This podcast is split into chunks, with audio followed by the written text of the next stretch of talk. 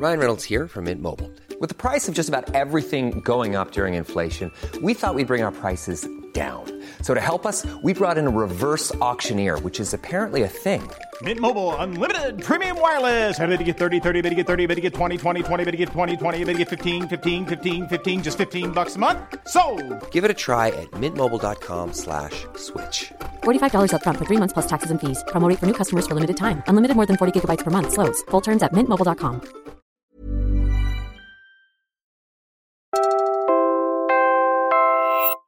You're listening to Puma Podcast. Hi, I'm Bella Perez Rubio, Puma Podcast, and this is Teka Teka News. Balitang thinking, hindi breaking. In this episode, in-expect po kasi natin during the month of May, doon po natin natatala yung mga matataas na heat index. the already scorching heat in the Philippines is expected to reach a fever pitch this month. Kaya i-explain natin ang heat index ng pag-asa and what it actually measures.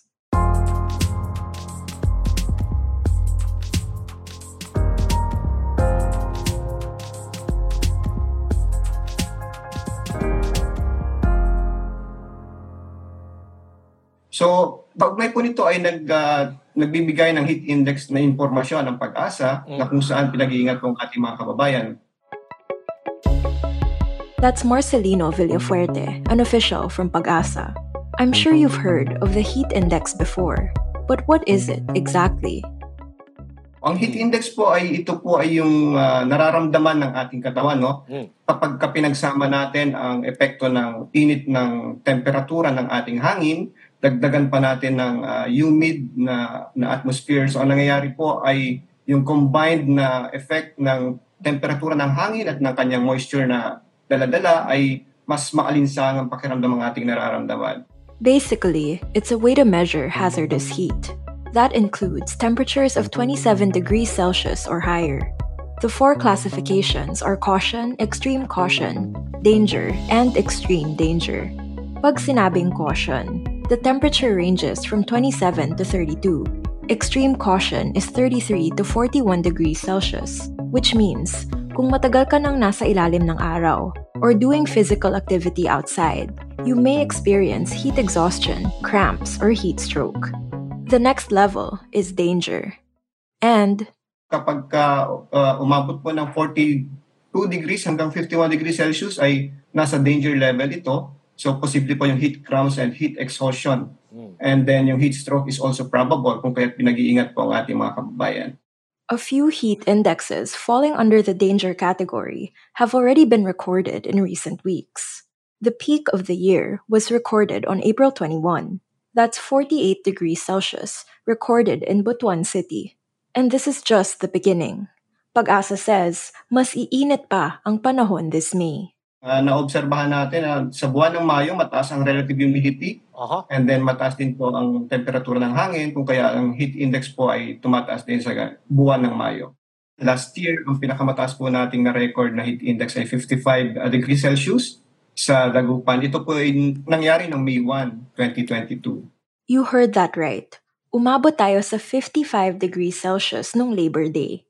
55 degrees Celsius falls well within the extreme danger category of 52 degrees Celsius and beyond. Heat stroke is imminent under these conditions. So, how should we adjust to this heat? We take a look at some proposals after a quick break.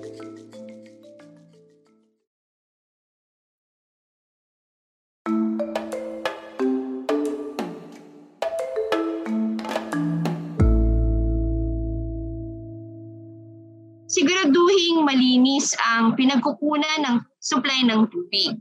Magtipid at ah, gamitin ang tubig sa wastong pamamaraan. That's Belinda Evangelista from the DOH Health Emergency Management Bureau. Huwag kalimutang uminom ng sapat na tubig at manatiling well-hydrated.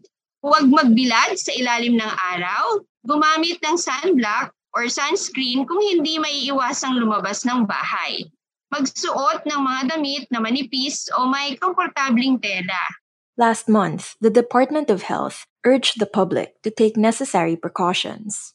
hanggat maaari po, iwasan ang mga aktibidad sa labas ng bahay sa oras ng tirikang araw. Usually po ngayon, no? Yung 10 a.m. until 4 p.m. Pag meron po kayong nararamdaman, kailangan po pwede po kayong lumapit sa ating uh, health center na malapit sa inyong lokal. Pagdating sa labor, a senator has called on the Department of Labor and Employment to protect workers exposed to extreme heat. Senate Minority Leader Coco Pimentel this week proposed a paid rest of 1 to 2 hours when temperatures reach 40 degrees Celsius. But much of the concern over the extreme heat has been focused on students. That's because reports of students collapsing are piling up as the temperatures rise. Last week, the Department of Education reminded schools that they have the power to shift to distance learning amid the extreme heat. Muntinlupa City has ordered all public elementary and high schools to implement blended learning for a month. A number of schools in the Bicol region and Cadiz City have also made the switch. The option has been backed by lawmakers and the Commission on Human Rights, or the CHR. But the CHR, in a statement, also reminded DepEd that there are, quote, persisting gaps in the distance learning component of blended learning that should be addressed as schools pursue this option, unquote.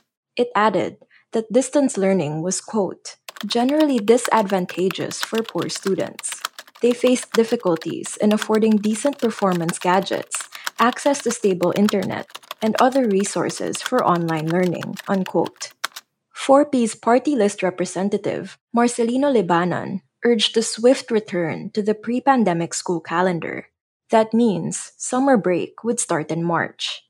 In a statement, the House Minority Leader said, quote, Many children from poor households, including 4P's beneficiaries in the provinces, tend to walk long distances to or from school, unquote. President Marcos has assured that the government is studying the proposal. Since hindi na tayo naka-lockdown, eh, balik na lang siguro natin sa dati. Binabagay kasi natin talaga yan sa, ano eh, sa seasons eh. Yun ang naging problema kung paano po ibabalik o hindi. Dahil hindi nga ma, hindi na masabi kung kailan mag-umpisa ang ulan, kung kailan magiging mainit. Ang palagay ko, yung, yung diskusyon na yan, madidesisyonan yan very soon. For more immediate relief, teachers groups are calling on DepEd to shorten class hours to minimize the risks posed by the heat. And that was today's episode of Teka Teka News. Again, I'm Bella Perez Rubio. This episode was edited by Pedoy Blanco. Follow Teka Teka News on your favorite podcast app or listen to us for free on YouTube. Maraming salamat po.